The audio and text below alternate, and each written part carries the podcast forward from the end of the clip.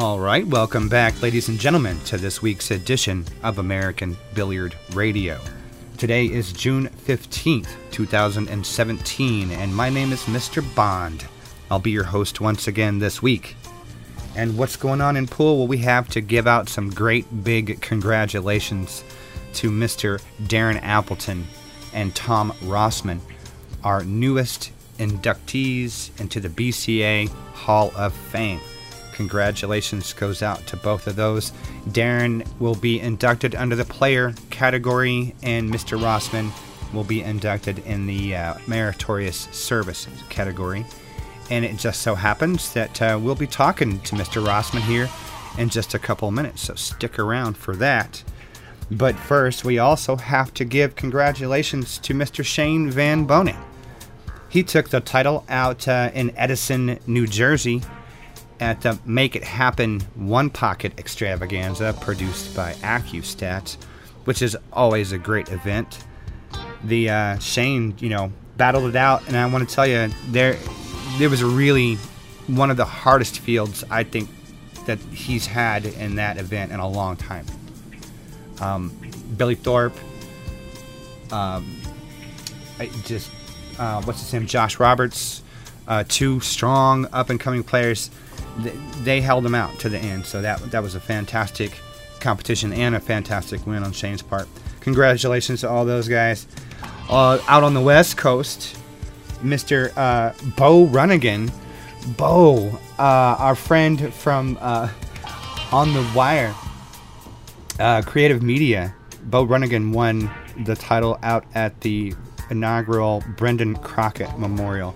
Uh, great event, great cause, and congrats to Bo. That that's also got to be a, a, a a shining moment for, and he's a good guy, so we'll we'll let him slide with that one. also, if you're a big pool fan, you probably know that the World Cup of Pool is going on right now. Holy cow! 32 teams, 32 two-man teams from around the world competing in this one. Uh, super tough competition going on there. Wow. Uh, Shane Van Boening and Justin Bergman are over there representing us. Two super strong players.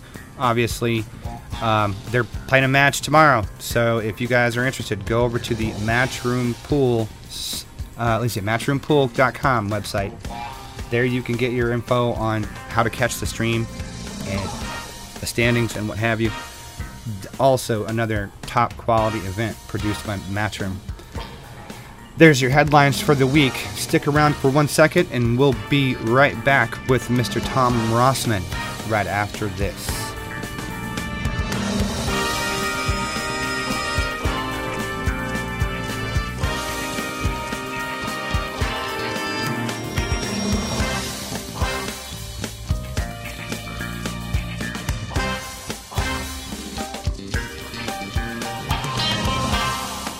Right, everybody, welcome back. And I have on the line with me Mr.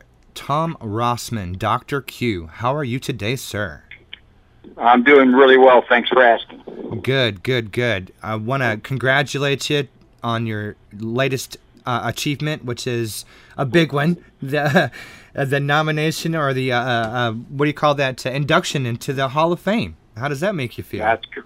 Well, it makes me feel pretty good. It's been a long journey, I'll tell you. Fifty some years of being in the billiard industry, and so this is quite a surprise. One one more uh, stepping stone to follow along on. Yes, sir. Absolutely.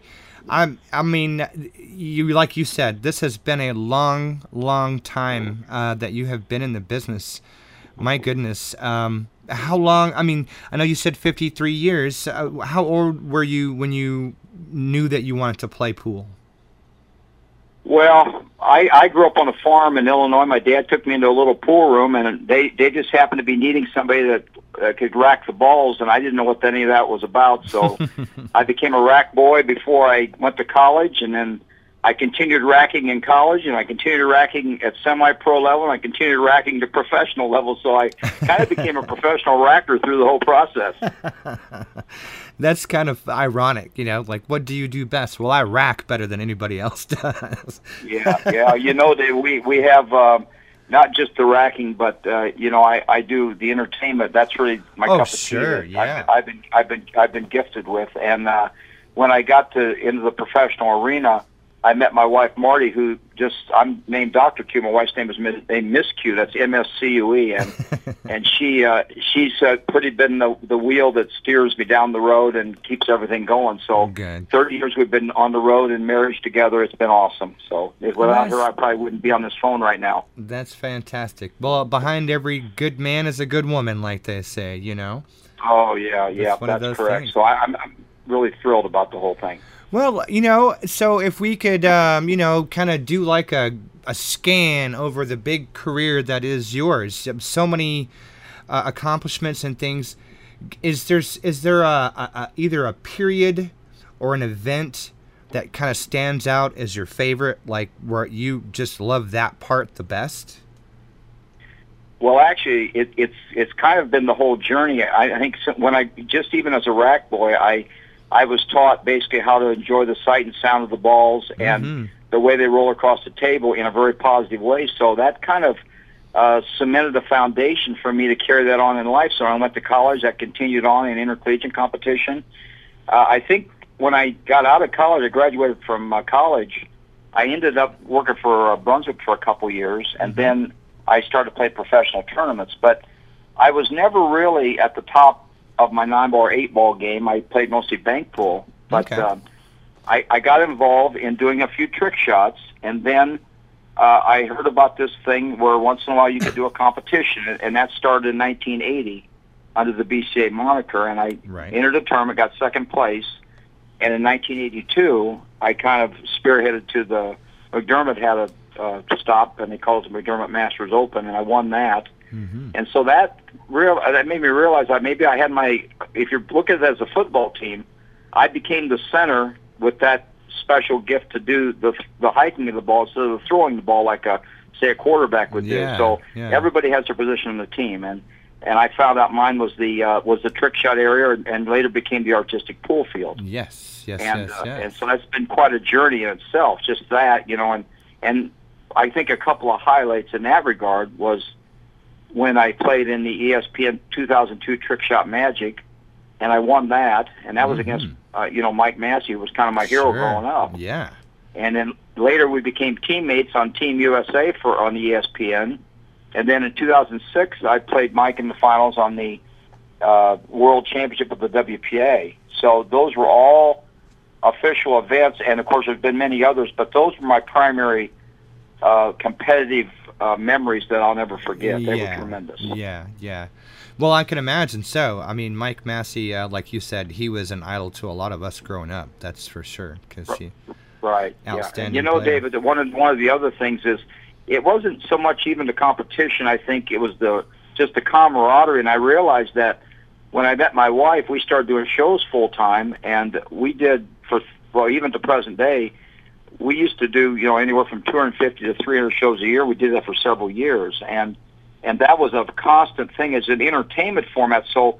I basically followed the routine of what the Globetrotters did in basketball, and I became what was known as a table trotter uh, we coined that phrase because we were able to literally go on the table, and you know how pool players when they play pool and they miss a shot, they get upset. Well, whenever I miss a shot, I kind of laugh at myself and I tell a joke, and I ended up getting paid for these these little humorous quips, and eventually they became part of the journey, and and uh, and then I became uh, you know into the professional field of teaching. I I got to teaching the mathematical and the physics of the game, and all that went on and on, and it just kind of came together in in in the present day mode. oh, absolutely, absolutely. What a journey that must have been.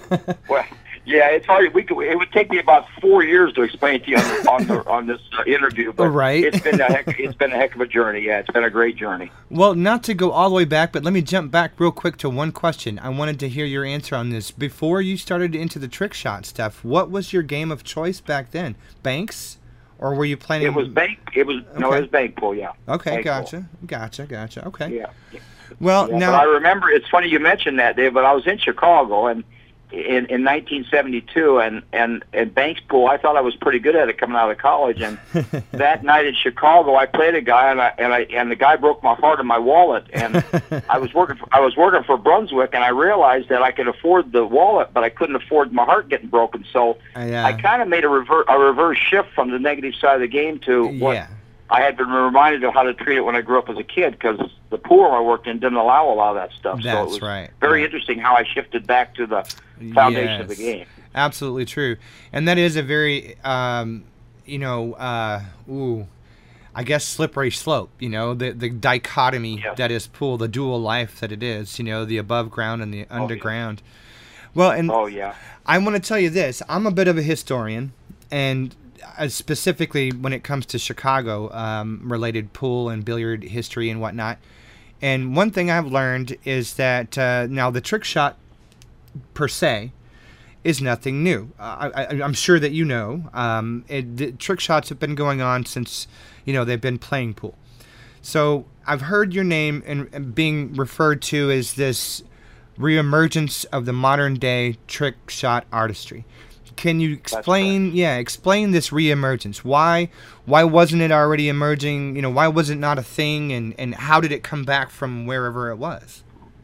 Well, when my wife and I were on the road back in the late '60s or late '80s and the early '90s, uh, we not we not only did the shows, but uh, we started uh, doing trick shot uh, competitions Sure. for the juniors and the amateurs in the billiard industry under several different monikers. And in that process, uh, the world body, the WPA, contacted me. It was actually under the WCBS, the World Confederation of Billiard Sports. A guy by the name of Jorgen Sandman at that time contacted me. He asked me if I would consider developing a pro program. So eventually, I submitted a program and they accepted it. And it actually opened the field up to six federational uh, op, uh, around the world, the six federations of the WPA, and and there wasn't anything for guys like Mike and me before. It was it was kind of limited to Right. just a few people. That's what that's what I'm What- getting at, right? Like there wasn't any kind of professional actual No. championship for trick shots ever in history. Well, well, there wasn't anything because there was no format or, or, or program that had been laid out to allow mm, everybody Right. to participate in Okay. a fair way. So, Right, gotcha. so when I submitted the proposal, I, we used the umbrella term artistic pool, which I had a product in 1991 called Banks Tricks and Kicks, and it actually showed how to competitively rate trick shots, but not just trick shots. That was only one of eight disciplines. We had created a program called Artistic Pool, which is kind of like diving in the Olympics, or not diving, but gymnastics. If you look at gymnastics, there's eight eight or so disciplines, or, or a little less, but they so you can be the winner of parallel bars, but not of rings necessarily. So in our field, you could be the winner of trick shots, Right. there were things like masse shots and jump shots. So the program that we submitted to the international body was eight disciplines, and so whenever an event was held on a professional level, we had actually had nine champions. We had not only the overall champion on points, but we had a masse champion and a stroke champion, and so this was a program that really took off, and it, it developed a lot of interest, not just at the professional level, but semi-professional tournaments. And my wife and I started a tour called the Dr. Q Artistic Pool Tour, and it we used it for semi-professional development. And so, but it just basically was the fact that nobody took it upon themselves the initiative to develop anything because it took a lot of work. And uh, in between shows, in between shots, I more or less worked with my wife to develop this program, and it just took off once we submitted it and it was accepted. And and then eventually the juniors and the amateurs, they all came on board, and we, we up to, to present day, Right. we're still working with a couple of organizations uh, over 23 years now. So it's really it's still got a good foundation to it. No, that's good stuff. That's good stuff. We actually have uh, a set of your video instructionals over here. The uh, Foundation for Banking and Kicking and Yeah, uh, Volume 1 and 2 and 3. Well, that's actually a whole other side of our work. That's, yeah. that's my teaching side. And I love. I've been teaching for 40 years, and I love teaching.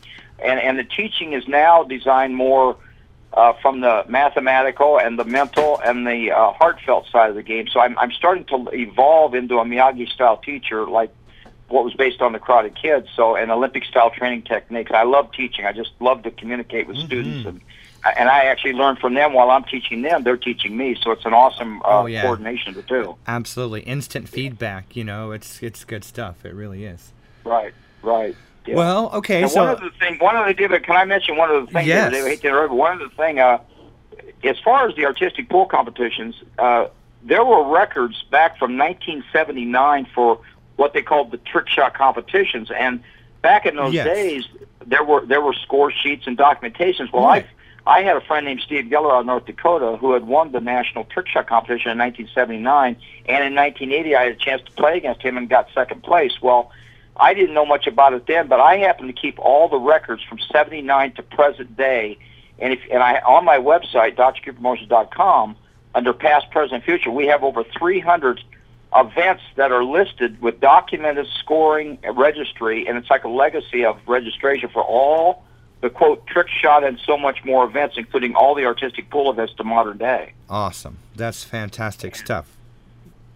That's uh, I was just going to tell you, uh, or I was just going to mention that uh, I'm pretty sure we've got a, a fantastic video archive as well, and uh, I'm pretty sure that we've got a few of those matches that you're talking about on tape over here too. Oh yes, absolutely, yeah. There's a bunch of those, it's and been- you know, and Mosconi and Fats would sometimes do that kind of stuff. It wasn't like you said; it wasn't under any kind of a format. They would just do it as an exhibition type thing. But uh, Yeah. You know, you know, David, what's interesting about how it was done up until about 1993 officially, in when when those items took place before that, most of the players were doing the competitions and doing the trick shots as a sideline. yes, And exactly. what, what what the concept, the, the thing that this vision that I came up with and my wife was to reverse that role and to do the artistic pool the tricks at, on the front of the equation, and then if it so happened we compete, that would be just kind of a bonus. But we focused on the trick movement and the artistic Right. pool movement, so that allowed us to expand the field that had never been touched upon before. Absolutely. No, you're right. It had never been competitively structured or or scored like you said, and it's come so far since then. I mean, it's uh I mean, now you've got you know Florian Kohler, who's all over the internet, Oh, yeah. and you know, and Oh, Matthew yeah. Weber, and these other kids that are coming up, having a the time of their life, and the viewers are enjoying it too. So this has really been a good way for uh, sort of average thrill seekers to get a piece of this pool that we all love. Yeah. You know. Yeah, you know, David, there there's there are hundreds of young players around the world that have been putting stuff online, and they do their own tricks in their own little apartment buildings. And I tell you, there are just so much raw talent out there Oh yeah. that one day, hopefully, we'll be able to compete. You know, as they can afford the expenses to come to the tournament. So Right. we're looking forward to these young guys coming up. You know, it's funny now when I get a young guy and I walk, I walk up to a person. The guy, I'm actually looking up at them. You know, they're like six foot three or four, and I'm five foot seven. So.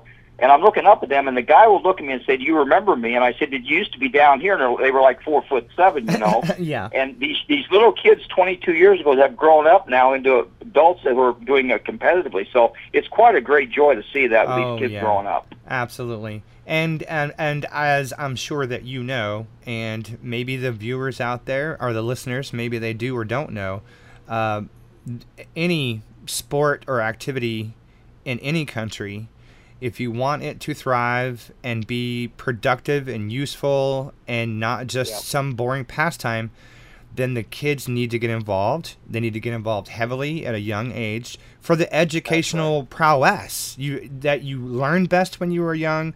Your skill sets are at their best. Everything is, you know, let's have them pick this up any way that we can attract them to it. If it's the trick shot artistry, fine. That's correct. You know, if it's a tournament play, by all means, you know, bring on the children because this there is nothing nothing but smart for the brain that comes out of this game. I mean, really. That's you know, without the juniors and and you know another big one of the biggest assets to the billiard industry have been the, the amateur league concepts. You know those have actually helped the billiard industry stay strong. You know when a lot of other areas things have gone down a little bit, but uh, these kids and these young amateurs are just tremendous uh, catalysts to keep us going. You know, so it's wonderful to see that. Absolutely. Well, and I only have really like one more kind of a question for you. Um, Okay. It's we're gonna flip the coin over. You know, um, if you you we've talked about what was great about it. Was there something that wasn't so great about this 50 year journey? What was the worst part? Well, maybe there was, there hasn't been enough of it yet. I don't know. Apparently, it uh, didn't chase you, you, off. Whatever it was, it didn't chase you away. No. So.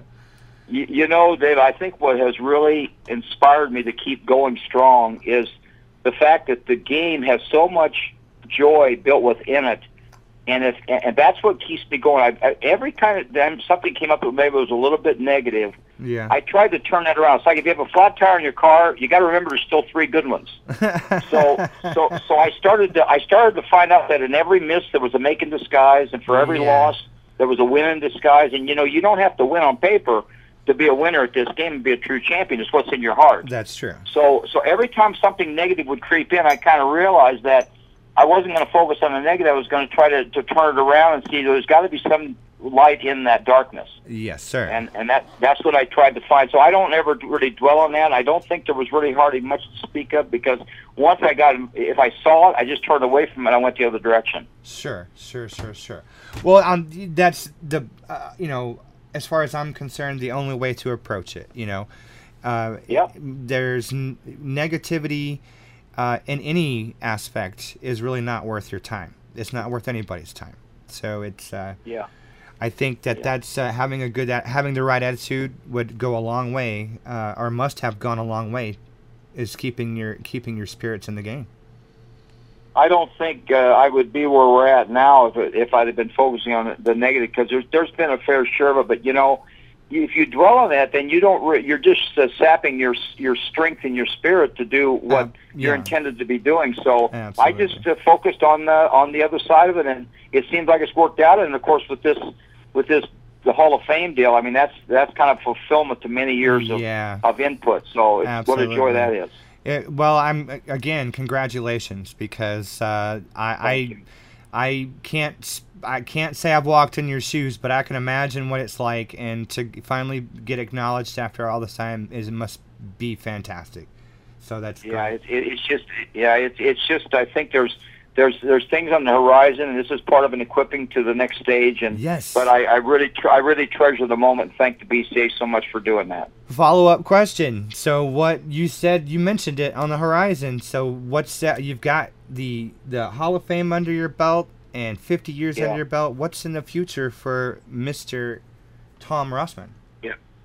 Well, I think right now it's you know I, I have a spiritual life as well, and one of the things I that I really have found out that I know all of this has happened for a reason. So I'm looking forward to the next open door that comes up. And right now, I've been since 2010. I've been doing some outreach ministry over in different countries.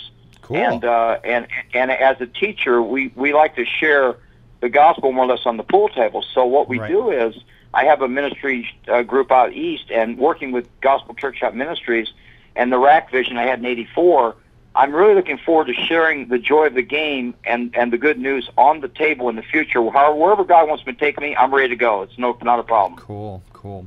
That sounds like a, I mean, a, a most worthy cause, I must say. Yeah, yeah. Well, this is part of that. You know, one of the things I've discovered, if you don't have titles and you don't have different things like Hall of Fame, a lot of times people don't really look at you. They they want to hear from a pool player, but sometimes we get equipped in life and they're they're made for a purpose so we can reach more people. And I think yeah. God's got a lot of stuff in store for me I don't even know about yet. Yeah, you very well could be right, sir. You never yeah, know. I'm, I'm I'm looking forward to that. You're part of that journey, David. So thanks for the interview. We appreciate that. Hey, you know, everything happens for a reason, you know. So that's uh, you got it. We'll have to be a part of it. Well, thank you, sir, for taking your time. Congratulations, one thousand times for the the uh, induction. Uh, and uh, is there anybody you want to send a shout out to, a sponsor or any friends or family?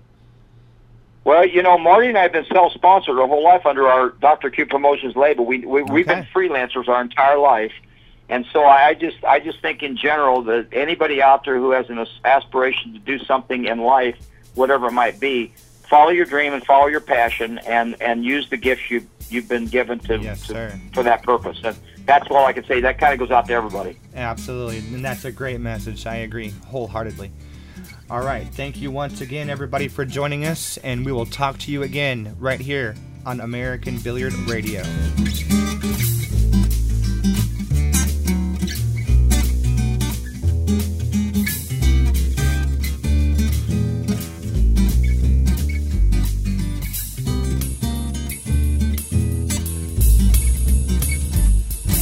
All right, welcome back, everybody. And I am talking to Melinda Bailey down in the great state of Texas. How are you doing, Melinda? I'm doing great. Hi, everybody. So, I'm sure you've been doing lots of pool writing as you usually do, and you've got some kind of fantastic topic for this week, right? I do. All right. But. But. uh oh. There's a big it's, but. It's actually, yes, but it's actually something um, I didn't write about recently. It's actually Okay. something that, that, that happened recently. Okay. And uh, I, I've actually written about it before, um, but it's kind of reared its ugly head again. Mm, okay. Um, and I want to talk about it with you. All right. and the fine folks listening.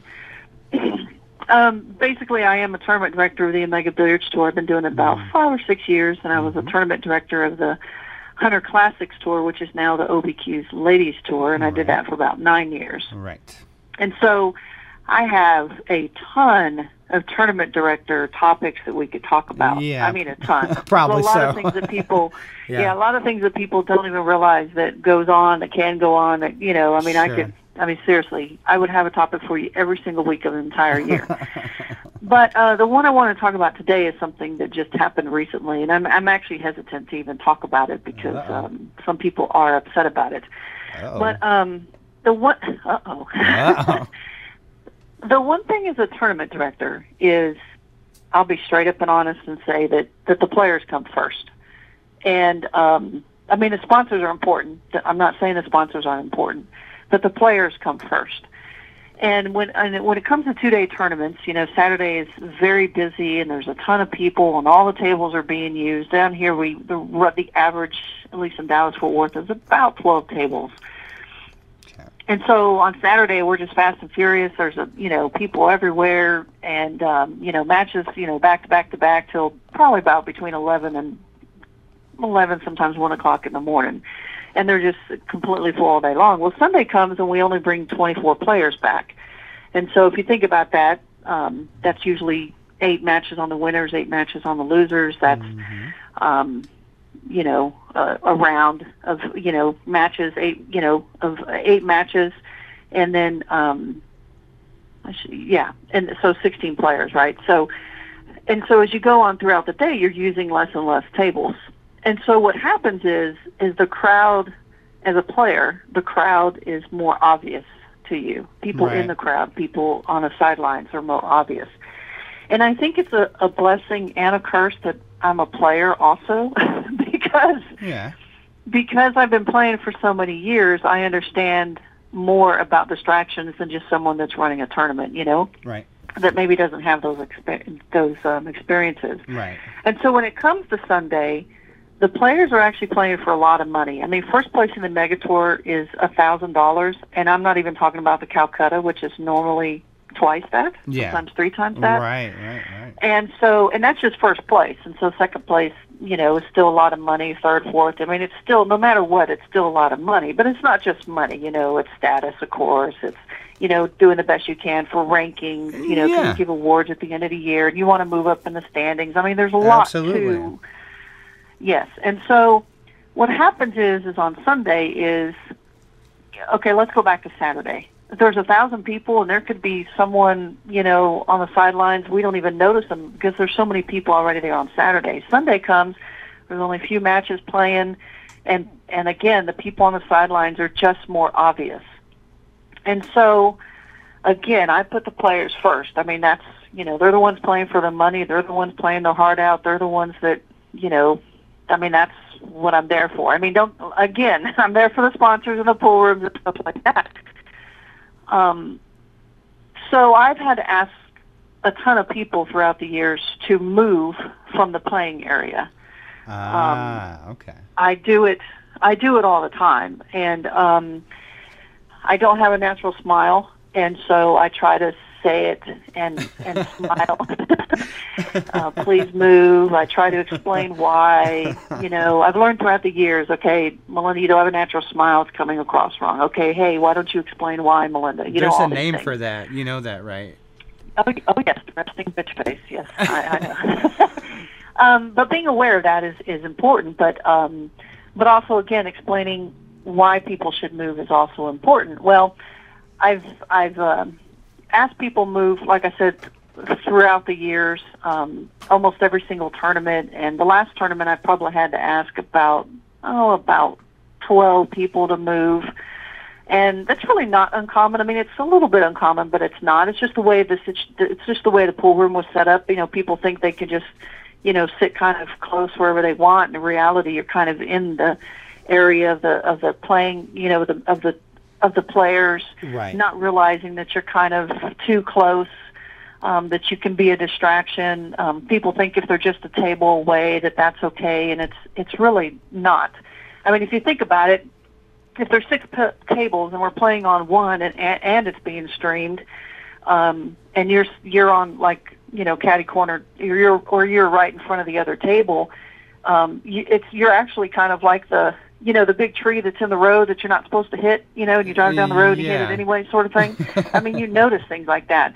And you're also, you know, you know, you're trying to pay attention to the match. Your emotions are already high. Your comp, you know, your blood, you know, everything is going on and you're trying to focus so hard and then here's this guy standing there or sitting there and not paying attention and think he's not in the way and he's fidgeting and, you know, and I know from vast experience of players coming up to me and complaining that hey can you move that person? Hey they're distracting me. Hey they're doing it deliberately. You know i mean i hear it all. And so what i do is is i try to ask people to move before i get the complaints.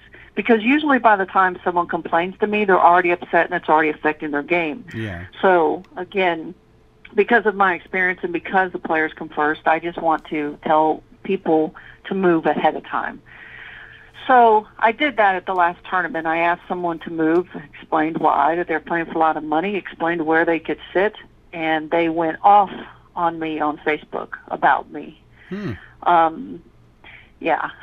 Wow. It was really pretty. Um, yeah, and um, you know, and and and I talked to a couple people, several people about it, and one player said, you know, we really appreciate that you ask people to move, you know, so don't, you know, some don't you know the thing about being a tournament director you get your thin get your skin gets really thick after a yeah, while. Yeah, yeah. um, but it did still bother me. I mean i don't want to upset any fan or any anyone watching. I mean i don't Well, ever no. want to do that. But the thing is is that uh, it's happened in the past as well where players are so upset seriously or fans that also play pool but not this this competitively that they're so upset as after I ask them to move and they don't understand that they won't come back. right. They've um, they've actually made comments in my blog like you know the setting isn't set up for people to come watch you know and they're just and they're really upset you know that I that I asked them to move and they don't understand. Um, I mean I think they understand, but yet but yet they but yet they don't understand. And so as a tournament director, I you know it's tough to uh, satisfy everyone, and I know I can't satisfy everyone. But when it comes right. to if, if but if people are in the playing area, I have to ask them to move and. And people get upset about it. Like I said, some have not come back. Some have, you know, blasted me on Facebook. Some have, you know, I mean, there's just, it's just amazing that I don't mean for it to ever come across personally. And I know it's not just me. I know every turn. I know every tournament has to deal with this. I'm just saying that it's very unfortunate. And and here's what's crazy is is you know in the mornings I, I have a players meeting and I talk to everyone and I and I tell all the players, hey, look, you know, just so you know, there's if you're not playing in the tournament, you can't be in the playing area. So if your cousin comes and watches you play, please ask them to move. Right. Or if your you know friend comes, whatever, I say because I'm going to come over and ask them to move. And then someone pipes up, well, you know, all those people that are going to come watch us aren't here. So there, so it's it's ironic that I'm giving this speech, you know, no one but players in the playing area, you know, and yet the people that need to hear it aren't there yet. you yeah, know, exactly. they're going to be coming later, or maybe they're not the cousin and they're just a fan and they don't know that they're not supposed to sit right there, and Right. you know, and so um, it's it's just very interesting. I've had to ask, um, I've had to move, a- and no offense, but I've had to ask a lot of girlfriend and wives to move, and they're all very cool about it. But sometimes what they say is, well, you need to ask her to move too, and they like point to the, you know, Uh, point yeah. to someone else that's Yeah. kind of in the way. I'm like, hey, I was on my way. Don't worry about it, you know. it's just, but it's it's um it's, a very it's interesting weird and tough situation. Well, it is because I mean, like, I don't know if it's just me. Um, I, um, ironically enough, with born and raised in Texas, um, we were sort of taught this uh, respect level. Uh, it, I say that, and I don't mean it as a as a cliche phrase, as respect, respect, respect. It's more of like an awareness of the people are around you. Uh, it, it's like a courtesy for, for the people in the area, courtesy for drivers uh, down the road, courtesy to people that are in line with you. Um, I go to other places in the country, and it's not. They don't. I don't know if they they don't see the same. Don't, they don't feel the same way about it. Um, for for me, it's a natural thing. If I'm at a, a tournament or a uh, an exhibition, or even just at the pool hall, and I notice somebody having, I'm so aware that if I go into a pool hall and I see a serious match going down, I won't go anywhere near it if I can help it, and if I have to, right. I will be absolutely stealthy and or polite about the way that I move and or interact with the people around that. That's just me. Um, but I, so on the one hand, you know, I'm going to throw that at the individual and say, you know, consider yourself and your courtesy during an event like that. But more importantly, all you have said about this so far is leading me to to two major things I'm pulling out of the conversation here. Number one is it needs to be said that a tournament director's job can suck really easily. It's a lot of work, obviously. Yeah. You are handling yeah. uh, a lot of different people with personalities, uh, personalities, yeah. person types, uh, career types. You know, literally different people, um, and their own schedules, their own expectations versus your own schedule. You know, all that kind of. I mean, some of this is really obvious to, to some people. I'm, I, I want to be clear to the, those that don't know. Being a tournament director for even a somewhat small tournament is uh, a lot of work, a lot more than what it might seem. So if you have something to do, interaction with that person, keep in mind what has gone on. You know, what has had to happen up to that point.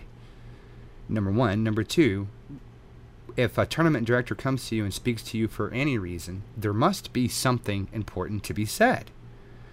Because a tournament director does not have the time or the means or even the desire to come and track down people and hunt you down and say, don't stand here. Please sign your name there. Can you properly spell that? Can you put your phone number, you know, give me your proper email address? If they had to do that for every, if they had to, you know, handle every single person with kid gloves, nobody would want to do that job, number one. Number two, it would take forever.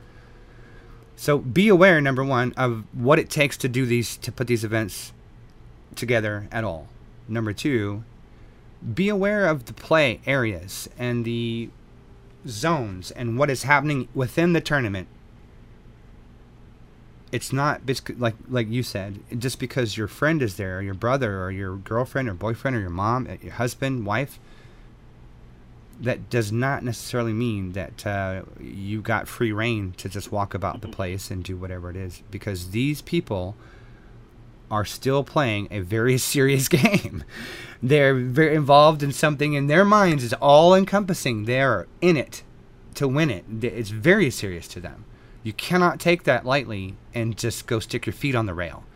As we saw happen, it wasn't at one of your events. Um, Doggone it, where was it?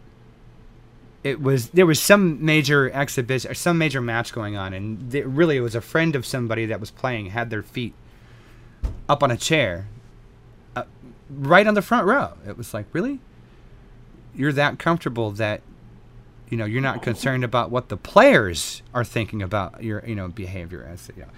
So I'm sorry, I don't, I, I don't mean to lecture. But here's know, but. here's what's interesting to me about about what you're saying is is what you're saying is spot on, but the people that need to hear it aren't listening to this program. Probably not. You know, the, most most of the and I say this with kindness, but most of the players know this.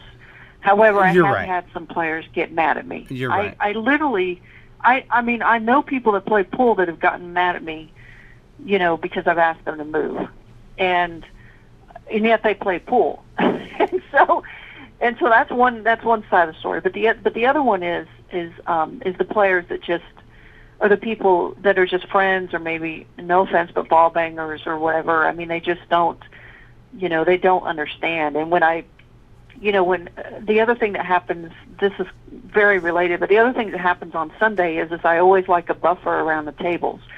So again, let's say there's six tables. I put one match in the middle because we're down to like the final four or whatever, and I want I li- I I'm kind of a can I say the word bitch? But uh, I kind of a bitch because I don't want any any of the the regulars to be playing on the five tables around it. Right. And that's just how I am, though. I mean, I don't, I don't want any, you know, I don't want three people to come in and start just having fun and doing whatever when they're playing for five thousand dollars over here. Right. And um, you know, so I always, you know, so I always have a buffer zone, and and the players will come. Well, I don't understand, and I'm like, you know, so I'm very lucky that the bartenders and the owners are very and the waitresses are very aware that we want the buffer zone and the Right, reason why we right. want the buffer zone so that Right. they can help explain you know so then someone starts they cross that little line and they start coming towards the table over there and they run to get them no you can't be over there you know because they are aware that you know we don't want distractions and things and so that is very helpful but going back to the other you know it's mostly the people that just just don't understand and don't know you know it's kind of like me you know i would go to a golf tournament i may not know what i'm uh, what I, I mean, I kind of do, but I may not know what I'm supposed to do, what I'm not supposed to do, the etiquette, you know, get in the hole, you know, I know Tiger Woods hates that. Mm-hmm. Yeah, you know? yeah, yeah. or clap at the wrong time. I Oh, mean, yeah. I know a lot of people don't know that. It, but my my thing is is kind of like what you're saying. You know, if the tournament director is asking you to do something, you know, first of all, don't take it personal. and Uh, Second right. of all, there's a reason why. There's a reason why. There is going to be a reason. Yes. Sorry. Right. And what's interesting is is um, at one point there was um, um, there was two family members, and I had to ask them to move, and um, and the, the the elder of the two got really mad, and and I thought about it. I was like, you know, if it was your son, daughter, cousin, brother, whatever in the match. And you know, I would have done the same thing for them, and I think you would have probably said something to me sooner about having this, these people move. You know, so I'm like, you know, it's not like it's nothing personal. I promise. Well, It's- right. I'm just looking out for the players because they need to focus. And I'm telling you, I want to. I want to. s- I don't want the players to be upset about a distraction and then have to come to me. I want to. That is curtail that. exactly my point, right there. the game. That's exactly uh, the point I was just about to interrupt you for was to say if you've got the buffer zone uh, now and this is just a stupid example but people cough they sneeze they laugh they drop drinks they knock things over you know they, like it's just that easy for somebody to get distracted if you've got the buffer zone there it is actually like you said it is for the players it is not for you Right. it's certainly not for anybody else but to give that player in that game a focus point, a clear zone where nothing weird's going to happen. There will be no, dis- hopefully, no strange distraction can accidentally happen where somebody's about to lose a couple thousand dollars and months worth of work because somebody dropped a glass on the table next to them or somebody you know their stick fell over in the middle of a shot or what have Right. you i Right. I'm not saying that because I'm mean either, but I don't disagree with that at all. If if you're ha- you're blessed, like I said, that the the room owner will give up those tables for that time. Yeah. Because you know there are other room owners that are like, no, I could they could be playing on that and I could be making money. So the fact that they're willing to give you that buffer, hell yeah, that's fantastic, man. Yeah. All games should yeah, be played very that way. definitely you very know? blessed around here for sure. Sure. yeah. You know, one thing that happened that you just reminded me of that I I need to be more aware of is um at the last tournament I was sitting near near the final table that, that we used for the finals, the semifinals, and the one before that. And I really need to be careful where I sit because um, people do come up and talk to me because I am the tournament director. And at the last tournament, this drunk guy came up. I mean, he was drunk. It's okay. And he was telling me that he should be a certain handicap on the tour, and he thought he was being funny. Um, but you know, I've heard it a thousand times. um, but then he, you know, I finally just try to get him to be quiet. But my point is, is we were so close to that match because I was sitting there Yeah. that I need to be more cognizant of. You know, people may come up and talk to me. Right. Because he actually, he actually went away with his tail between his legs, but then he came back again, forgot he had the conversation, and was asking me again. You know, can I, I should be a four, right? I'm like, man, you're freaking crazy, you know. and this is, you know, unfortunately going on while this this match is going on. So I actually need to be more aware of not sitting so close Yeah, yeah. to where if someone comes up and doesn't realize their voice carries or they're drunk or whatever, you know. Sure, sure. No, that's kind of funny. I mean, it's funny, but it's not funny.